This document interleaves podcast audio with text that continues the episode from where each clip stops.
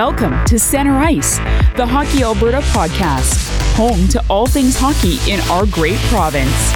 Now, here's your host, Ted Emmett.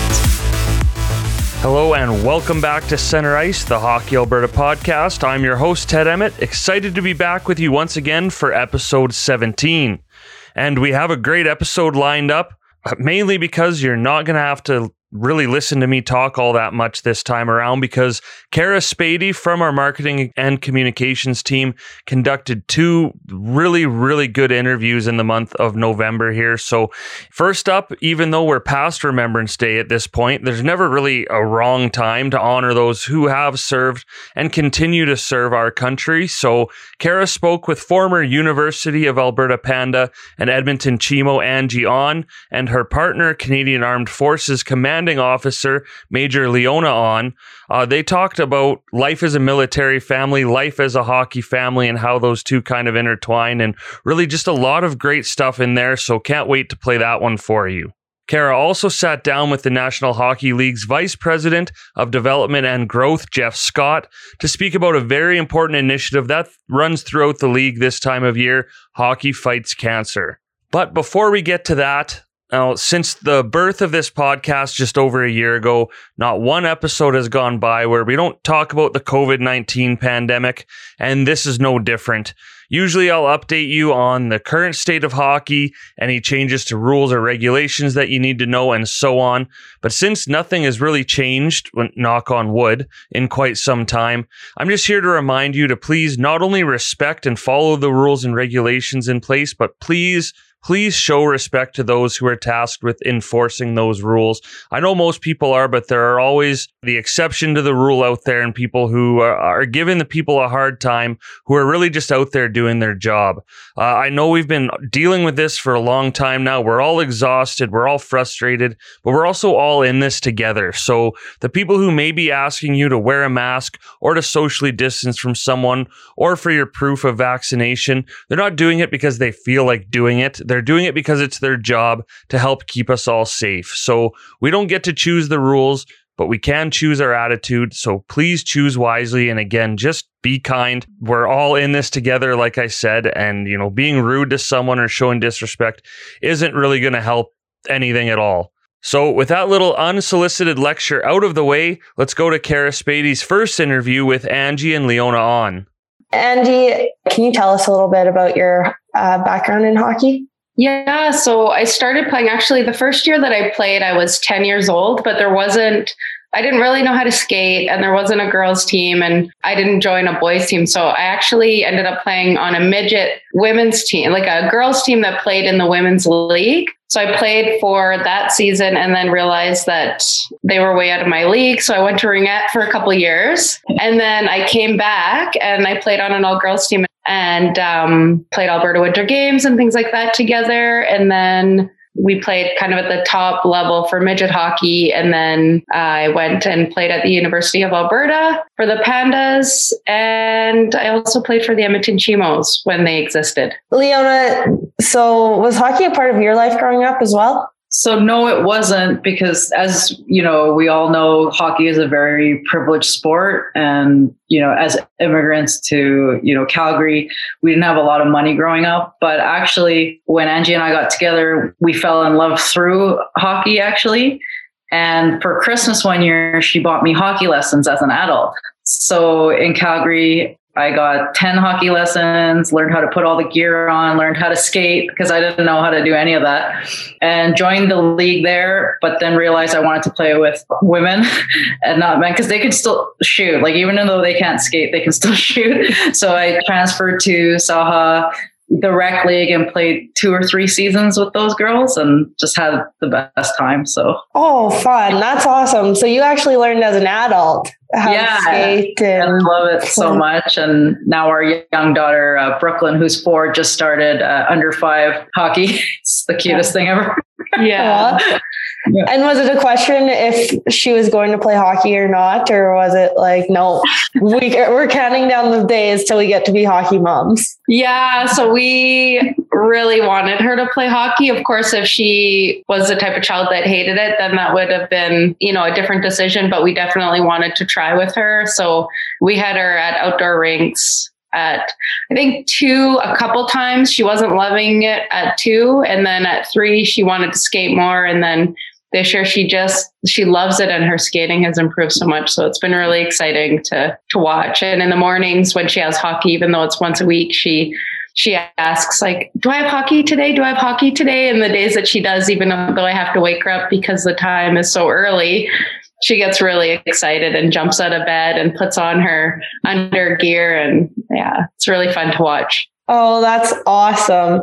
And is your youngest taking a liking to it too? Oh, yeah, he loves just carrying around a hockey stick all over the yard, all over the house. But we ha- we're putting him on, on, skates this winter, so we'll see how he does. So in Korea, when you uh, reach 100 days, we have the celebration called Doljabi, and we basically lay out a bunch of items to manifest what kind of life the child will have. Back in the day, they used to have things like rice and money and you know different types of things like that. But nowadays in contemporary times parents are putting hockey sticks and paintbrushes and like um, stethoscopes just to see what kind of jobs that they will have.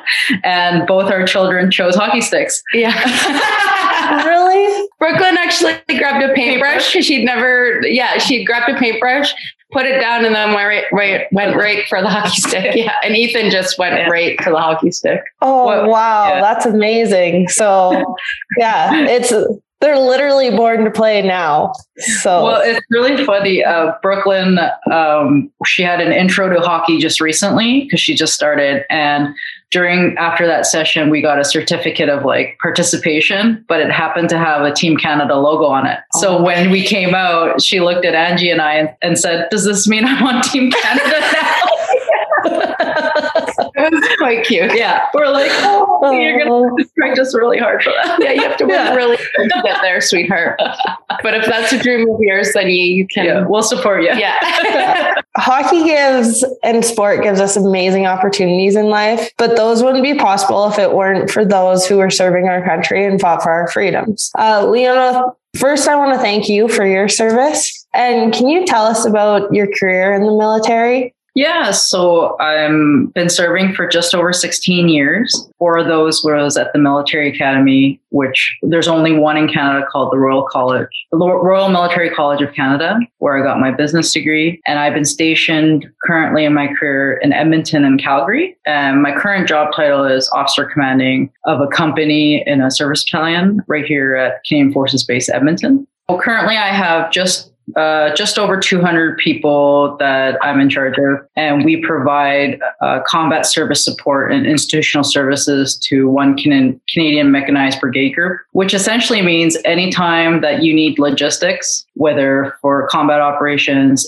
exercises, events, or deployments, we have a part to play in the execution and planning of that. I've also had uh, have had the privilege of doing unique and challenging different things in the military. Like in 2010, I was deployed to the Vancouver Olympics, so we were doing security deterrence there, uh, just to ensure that Canadians are safe and all the athletes when Calgary actually flooded in um, 2013, the Southern Alberta floods, you know, the Canmore High River region um, season, I was uh, deployed as the Joint Task Force quartermaster doing flood relief operations and supporting logistics for that. And when I was 23, I uh, deployed to Afghanistan and Kandahar for about seven months too. So really cool, unique experiences. Very unique. And yeah, everything from crisis to like going overseas and then getting to be a part of when we welcome the world in 2010. So that's amazing. Angie, can you give us some insight on what it's like to be a military wife? Yeah, so it's um, there's never really a dull moment. Um, although she works technically works kind of more of a nine to five day in and day out. There's a lot of different things depending on what her current role is. So sometimes there's exercises involved, and when there's exercises involved, she could be gone for you know a few days to a few weeks to a couple months when she's on exercise. And then when there's deployment deployments, then when she goes internationally, she's gone for approximately six months. We as a couple haven't experienced a deployment yet. So um, we're kind of looking forward to that. Leona would like to do that. So we're looking forward to what that might look like for our family but it's a real honor to be this a spouse for someone that's in uniform that's representing our country and i always look at it as a really great opportunity also for our kids to see somebody who's not just looking out for our family but looking out for our community and looking out for our country yeah, it's interesting. So t- today, actually, I had Leona come to the school. I'm a teacher, and she came to present to a couple of our grade six classes. So that's amazing that you are able to bring Leona in and educate the sixth graders uh, in life in wearing the uniform. So, do you find, Leona, is there any tie between hockey and managing the, the demands of the, mil- the military in your role? Oh yeah, we are Canadian Forces. We're still we're Canadians first and foremost. So hockey is a, the pillar of any sporting competition, and actually we hold our own hockey nationals and regionals, women and men, within the military. And after Christmas, actually, we're going to have a week long sporting competition where hockey is kind of the primary event, and all military members of all walks of life and they're pretty good actually. Not as good as Hockey Canada, but you know, good for their uh, their division levels, I guess. Um, yeah, so hockey is a big part of uh, the military culture for sure. So, do you find that um, because you do have these national competitions and everyone is still a hockey player at their core, that it helps with the team culture? Totally. So, I find that a lot of people who are successful in the military our athletes, whether that was in high school or university or, you know, in recreational league, any person that knows what it means to be part of a team and not just being the MVP, but being the person that's the supporter, the person that passes the puck, the person that always makes sure that the morale is high on the team, person that's always worried about, you know, does everyone have their water bottle? Every person matters to be that force multiplier to have an effective team. So I would say it transcends all all things. And hockey being the primary sport in Canada, a lot of a lot of hockey players come in and bring those attributes that they would have brought to their athletic team onto the battlefield. And when you talk, I know you just said that um, as a couple, you haven't experienced deployment yet, but it's something that you want to do. And would you be going in a different role? And is that something that uh, obviously you said you're looking forward to it and it's something that you do want to do? Totally. So, you know, just like any other profession, when you're constantly training for something, you want to actually go do the real thing. So I've been, Edmonton has had the privilege to be on a road to high readiness for the last uh, three years basically, where we're training to pump out people to go overseas. And so we're on that rotation right now in Edmonton, where I'm based out of. So it's not confirmed yet, but I'm just hoping that I get to use the training that I've had to deploy overseas. the current missions that the Canadian Armed Forces are involved in, the three main ones are Operation Reassurance, which is our security efforts and contributions to NATO to bring security in Europe. We have Operation Impact, which is our uh, contribution to the Middle East and the fight against Daesh. And then we have Operation Unifier, which is in Ukraine, and we're helping build security capacities so that the state of Ukraine can remain sovereign. So those are the three named missions that we're looking at. We still have just over 100 people deployed on United Nations missions, ranging from Mali, Congo, South Sudan. But those named missions uh, can come from anywhere across the Canadian Forces at this point. And it really depends on what role you're going over as. But essentially, like at my rank level, which is a major, you would be probably in charge of something to assemble a certain type of team to have certain effects on the battlefield, as we call it, or training event or whatever. So, because I'm a logistics officer, I would be probably involved in some sort of strategic operational level planning for that. And as we're approaching November 11th, what does Remembrance Day look like for you? So, you know, Remembrance Day is a is a great week to be in reflection and full of gratitude for the abundance that we have as Canadians and to reflect on all the veterans and that are no longer with us today and to the soldiers that are currently serving right now. But for us as a family, you know, every year we've been going to uh, ceremonies outside or inside. This year we'll probably be outside because of COVID 19. And we love to involve our kids, you know, early on to kind of expose them to what it means to live in a true democracy and how privileged we are and not to take anything for granted and to pay tribute and feel gratitude for those people and be engaged in the stories of those soldiers and those veterans because transformational kind of changes or reflections really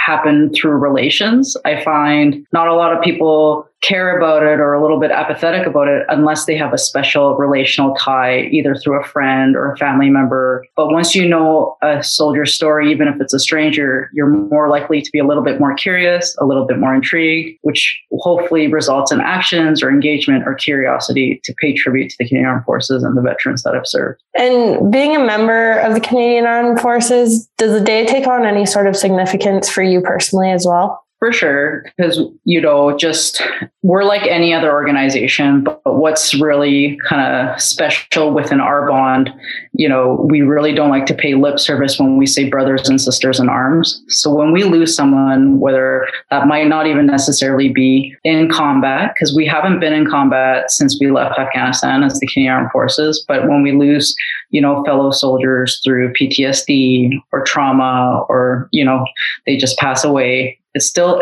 impacts us differently because we know that when we're sent somewhere or Canadians call, that person that you work with, they're going to have your back in life or death situations. So it just adds that little bit more sentimental value, I think, as a serving member. The relationships you build and the trust you have in your well brothers and sisters like you just said is must be un- unexplainable i don't think you could probably put that into words and i really admire that these days, I think it's really easy to get lost in the hustle and bustle of life. Uh, is there anything that you would like to say to encourage people to take the time to stop and remember those who have served and to honor those who have currently served or currently are serving on November 11th? Yeah, I think one thing we can all agree on, because I feel like nowadays it's really hard to find common ground on a lot of things because everything is so polarized. There's a lot of rhetoric. And I would just say to the fellow citizens is it doesn't matter where you are politically affiliated,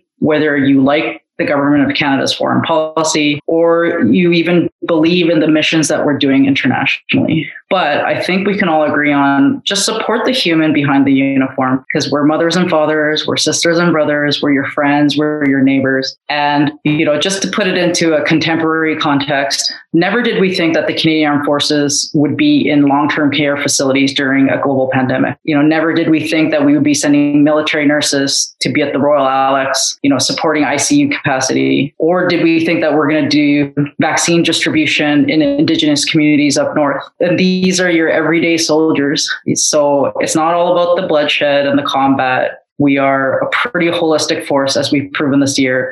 We're fighting fires. We're doing flood relief operations. We're up north, you know, as well as trying to build relations, diplomatic ties, uh, securities in other regions outside Canada where they don't have the same privileges as us. So just come and support the human behind the uniform. Yes. Thank you so much for all you've done for our country and continue to do. And I think that we often thank the person in the uniform, but Angie, thank you to you too, because without the supportive spouse behind the uniform, I know that it's a lot harder to do their jobs. So, uh, and that's the total, that's such a great point, And I'm so glad you brought that up because, you know, I would be nothing without Angie and our family. And I know that a lot of military members would say the same thing we cannot do what we do. We cannot do what we love without our families and the incredible sacrifices of parenting alone, the postings, the instability for families sometimes, and putting them through that and still having a smile and supporting. That means the world to every soldier. A huge thank you again to Angie on and Major Leona on, and to Kara as well for that great interview. Like I said before, we should be honoring our veterans every single day. Uh, and that was a, a really great insight into what life is like in the Canadian Armed Forces and for those who have family members who serve as well. So that's one interview down, one to go, which means it's time to check in on what's going on around the province. So here's what you need to know. Some huge news from Hockey Alberta earlier this week. We, we never get to celebrate good news as much as we used to, but now it's uh, even better now that we, we get some good news here. So, earlier this week, Hockey Alberta announced the Alberta Cup, Alberta Challenge, and Prospects Cup will all return in 2022 after a two year hiatus due to the pandemic and all three will take place right here at the Gary W. Harris Canada Games Center in Red Deer, uh, which, which is really exciting as well. Hockey Alberta has never done that before. So the Alberta Cup runs April 27th to May 1st, the Alberta Challenge May 4th to 8th, and the Prospects Cup May 11th to 15th. So again, going to be a really crazy couple weeks here at the Hockey Alberta office in Red Deer, but we can't wait. Uh, it's going to be a lot of fun. So stay tuned for more information on those events as we get a little closer to them.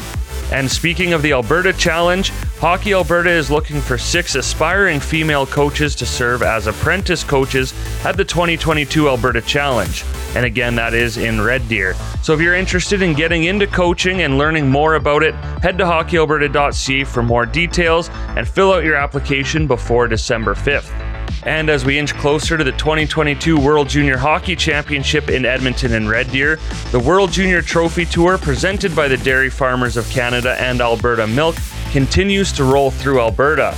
It's already made stops in Olds, Strathcona, Canmore, Lacombe, and Nanton, with upcoming dates in Grande Cache, Whitecourt, and Frog Lake, and of course, it's going to stop in Edmonton and Red Deer right before the tournament kicks off. So if you're near any of those, head to hockeyalberta.ca for a little bit more details on how you can take part in that celebration. That's what you need to know.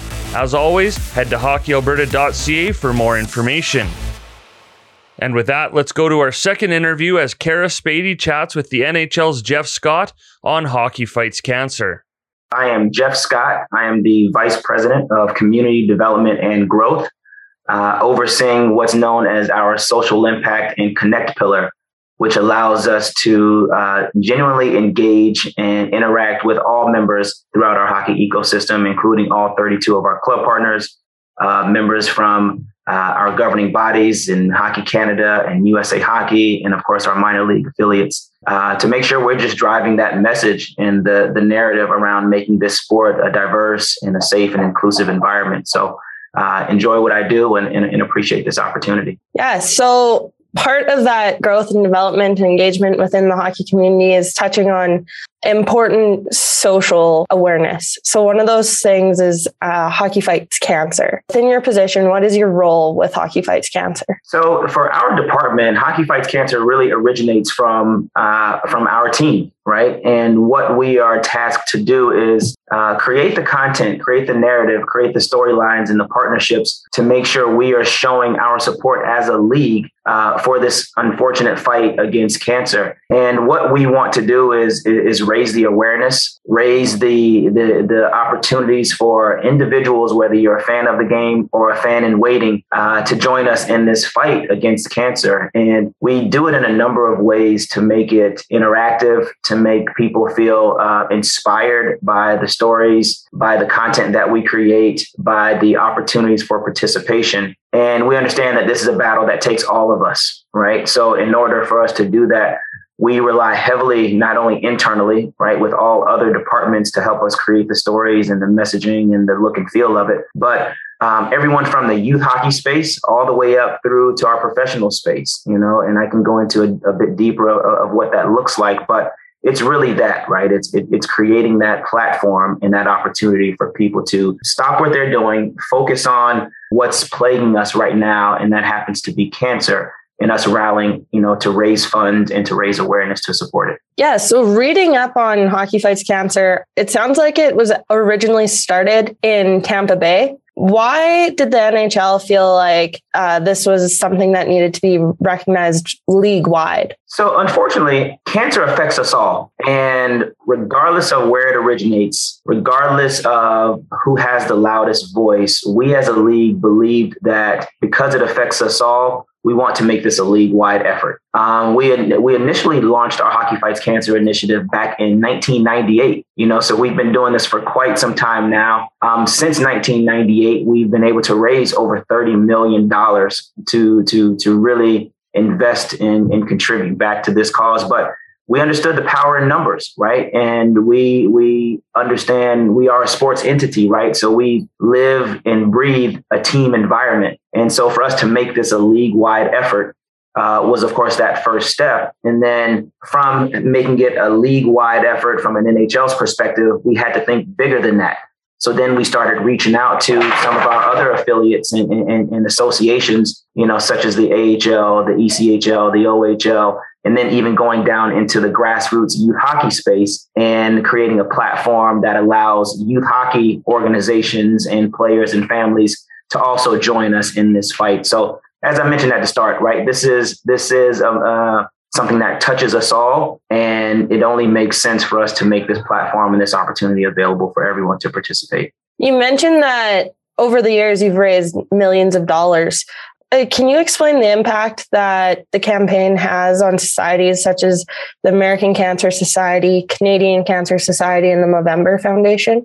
Yeah, so we're we're lucky to have a, you know a great partnership with ACS, American Cancer Society, and Canadian Cancer Society, and we understand that we have a platform, you know, from the NHL's perspective. They have the reach and the expertise, right, to make sure that it is the the funding and the awareness that we're raising is actually reaching the patients and the families and the caregivers um, who are who are a part of this. So when we talk about, you know, the partnership and, and why it's important to have that is they're the experts in the space, right? They're the ones who are really going to help this, you know, this this such unfortunate situation or this this self you know way of life a little bit easier for families. So with ACS and CCS, you know, we've been very intentional with understanding where our support is, is going to, right? So as you know, there's there are hope lodges, right, across across the countries, uh, and the hope lodges are all intended to provide an easy way of life while patients are going through this cancer treatment right? So it's essentially a home away from home. And so when when people are going through you know this intense treatment and they have to go to another city or another state to receive that treatment this hope the hope lodges provide that safe haven right? Provides that home for them. And acs and ccs are, are, are key partners in that. When we think about the transportation costs that that it's that's needed for these families to go from point a to point b we understand how important that is. And just thinking back to some of those numbers so I can paint that that that metric for you. Over the course of our support with ACS and CCS, we've helped them um, complete nearly 400,000 rides for pa- for patients and families to their treatment. Um, we've helped them provide uh, over half a million nights of stay uh, within Hope Lodges, right? So being able to quantify the, you know, the, the, the impact that we have really speaks to the volume of of who they're who they're reaching and, uh, and and how they're making this experience a little bit easier, I'd say, right? We know it's not easy by any means, but hopefully a little bit easier for these families to to make it through these difficult times. And um, yeah, and it's and, and it's us really just relying on those partnerships for them to help us bring it to life. Can you dive into the details on the events throughout the month of November that the NHL has? Yeah, so it's it, it's it's a busy month for us, as you can imagine, and we understand that we have to find different ways to market it, to promote it, to, to really reach people in an authentic way. And one way for us to do that is we identify an ambassador. And this year's ambassador is uh, former NHLer Dominic Moore. And Dom has his personal story, right, as it relates to cancer, um, by unfortunately losing um, his his first wife uh, to a rare form of, of liver cancer. And what Dom has gone on to do is he's created a platform and a foundation in honor of his wife, um, known as the Katie Moore Foundation. And he's also created an event known as Smash Fest, which is uh, essentially a ping pong tournament that brings, you know, NHL players and athletes and celebrities and, and, and regular people like me into this event uh, to raise fund and raise funds and, and have fun um, to to uh, to to really show our support for for cancer. But what Dom will be doing for us is the fact that he's a former NHL player, the fact that he's actually experienced uh, cancer firsthand. He will help us conduct these really heartfelt interviews, right, with players um, to understand their story, to understand what how they've personally been impacted with it. Um, he will also be present um, on our broadcast partners' uh, platforms, right? So whether it's ESPN or Turner or NHL Network, to really talk about uh, what we're doing from this Hockey Fights Cancer platform. So that's one way that um, we're bringing this narrative to life. Another way is through our special events and activations. So this year we are proud to announce this new partnership that we have with a company known as 15 Seconds of Fame. And what 15 Seconds of Fame uh, essentially is known for is creating these once in a lifetime experiences for uh, for fans to experience something unique. And what we're doing here is with this platform is we're allowing fans to enter the sweepstakes, right? And uh, the winner of the sweepstake will have an amazing once in a lifetime experience during NHL All Star in, in Las Vegas. So the funds that we will hopefully generate from fans entering into the sweepstakes will, of course, go back to support the efforts of ACS and CCS uh, while giving a fan a unique experience, right? Where they can talk about um, what cancer has meant to them, but also how they've been able to experience something that's very enlightening and fun by having that, that, that time uh, at NHL All Star.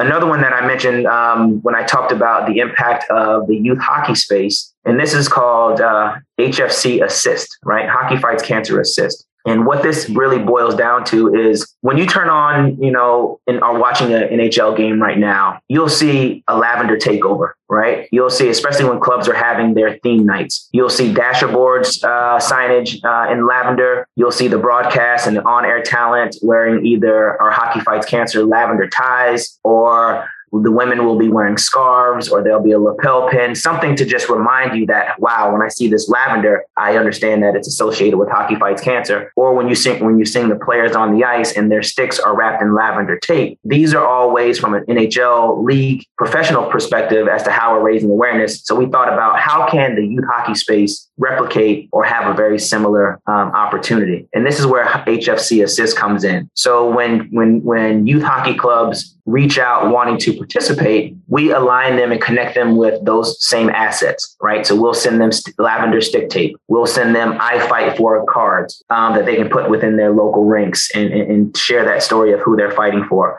Um, we will also set them up with a fundraising platform um, so that they too can reach out to their family members and friends and, and, and, solicit and seek donations to go back and support a great cause. So those are just three simple ways, you know, that um, we're remaining active, right? Of, of allowing whether you're an ambassador, looking at it from a player's lens, whether you're a fan wanting to engage and have this once in a lifetime experience through 15 seconds of fame, or if you're a youth hockey parent, player, participant, and you want to bring this experience into your local rink or into your local home um, to support, we feel like we are touching the various elements of the hockey ecosystem to allow that participation and support. And then lastly, um, you know, when we get into the storytelling and the content creation, um, we will work very closely with all of our assets and channels, whether it's NHL.com and tell and and, and share edit- editorial pieces. We will um, have a heavy social media takeover um, where you'll see a lot of the stories and metrics and, and, content built around that from a social platform, and then uh, and then just unique vignettes, right? Those short and long form features where you're hearing that Oscar Long story or you're hearing about Brian Boyle um, and what he's been able to go through um, not only his battle with cancer, but his he has a son, right, who was also you know diagnosed with cancer and has been his going through his own battle and journey. So it's those type of content narratives and stories that we'll also feature throughout the month to just once again keep it top of mind for people and allow them to uh, to understand how cancer really impacts us all. Wow, sounds like you have a busy month, Jeff.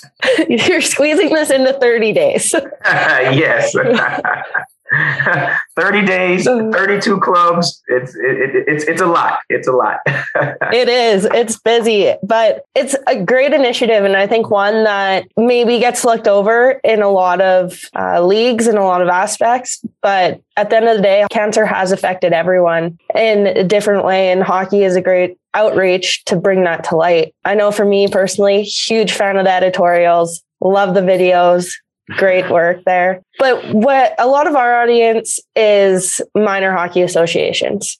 Mm-hmm. And so you talked about the HC, HCF assist and how can minor hockey associations get involved and engage uh, with that program? Yeah, so it's, it's, it's essentially what I was able to briefly touch on earlier, right? Is create a platform where your players, where your your employees within the organizations, right? That was another thing that I didn't dive deep into, but from a league's perspective, we understand that it's all about culture, right? And when we, talk about culture, we talk about the authentic connection to the people who we spend time with on a day to day basis. And that happens to be our, our, our, colleagues. So, from an employee perspective, we've created um, employee volunteer opportunities for our colleagues to be able to volunteer at Hope Lodges or volunteer within local hospitals to just allow that personal opportunity for them to give back. So, so that's that's one way where where your clubs and affiliations can really lean in and get that support inward out. Of course, engaging the players, right, and being that players are the, the, the most visible asset of, of many teams, if not all of our teams um, creating content, you know, using those player voices and images, bringing the the look and feel of Hockey Fights Cancer to the ice. So as I mentioned with the lavender stick tape, I've seen a lot of creative um, ways where teams have transformed their jerseys to a lavender um, look and feel, right? So whether it's you're converting your logo over to lavender and doing it throughout the, you know, for your home games throughout the month, or if you designate one uh, night as your hockey fights cancer night, and clubs are able to wear those jerseys either during warmups or throughout the duration of the game, and then being able to auction those jerseys off um, as game worn merch uh, to drive resources and donations back to whatever cancer supporting organization that you're aligned with, um, if it's not American Cancer Society or Canadian Cancer Society. And then, you know, I, I think it's inspiring your fans to want to jump in on, on this journey, right? So whether it's through your social platforms, you know, and social handles, um, whether it's through requesting for the fans to share their stories back with, with with with the clubs and then they can be a part of that narrative. But it's the beauty of this is i don't think there's a right or a wrong way to do it. I'm just more concerned that we do something that that we raise awareness. We're intentional about driving people to a specific action you know if it's just talking about it if it's sharing it if it's opening up your your your, your purse and your wallet to be able to donate inspire people to do something. And i think that's the most important aspect of, of, of what hockey fights cancer month means for the nhl it's raising awareness so that uh, so that people can take action. And lastly so, how can people get involved with Hockey Fights Cancer on a volunteer base? Like, if there's something with an NHL game, or ways to find out more information on the impact? First and foremost, you can always check out our sites, right? So nhl.com forward slash uh, HFC, Hockey Fights Cancer. Um, and then I would say it's, it, it's, it's as I mentioned before, right? So understanding, you know, we're, we're talking about Canada right now. So our partner in Canadian Cancer Society is a, you know, humongous asset for us and their reach spans across the country. So being able to check out what they're offering and what their opportunities are. And I will say, although we have designated November as our Hockey Fights Cancer Month, we know that cancer is year round, 365 days, every day a week, you know, someone's challenge. So when November passes, please don't let that stop, you know, your support and your engagement around the fight for cancer. So try to identify various opportunities to volunteer by reaching out through your local cancer related institutions and nonprofits. Of course, reaching out to Canadian Cancer Society, or as simple as we we know people in our personal circle that may be battling this right something as simple as bringing them a meal offering to give them a ride to their treatment um, offering to take their dog for a walk because they're just too exhausted right now after going through you know chemotherapy or, or, or radiation um, simple things like that do go a long way and we'll we'll continue in this fight for for a better way of not only living, but a cleaner opportunity for us to really support a great cause. So the opportunities are out there. I just think, um, yeah, depending on what you're looking for, your research will help you identify that. And if there's anything that we at the NHL can do to help direct, you know, some of those specific causes or specific things that that an individual is looking for, we're 100% here to help and, and support. Thank you once again to Jeff Scott for taking the time to tell us all about Hockey Fights Cancer. I think it goes without saying what an incredibly important initiative it is for the NHL every year uh, and for each team in the league as well. And that's it. Episode 17 of the Center Ice podcast is in the books. One last thank you to our guests, Angie and Leona On, and Jeff Scott, and of course to Kara Spady for, well, making my job incredibly easy this time around. As always, a tip of the cap to the man who, well, his job is the same no matter what. Producer Steve, working hard behind the scenes to keep this podcast going. And of course, thank you to you for tuning in once again. I'm Ted Emmett, and we'll see you next time. Thank you for listening to the Center Ice Podcast. For this episode and more, head to hockeyalberta.ca. If there's a topic you'd like covered on an upcoming episode, email info at hockeyalberta.ca.